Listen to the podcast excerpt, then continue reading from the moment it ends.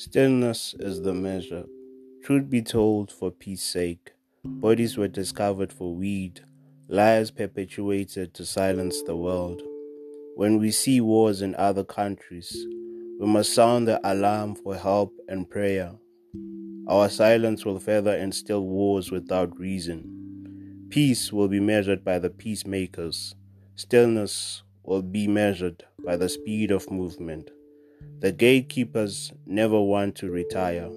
Death is their payment for power. Tyranny is the war of controlling a society.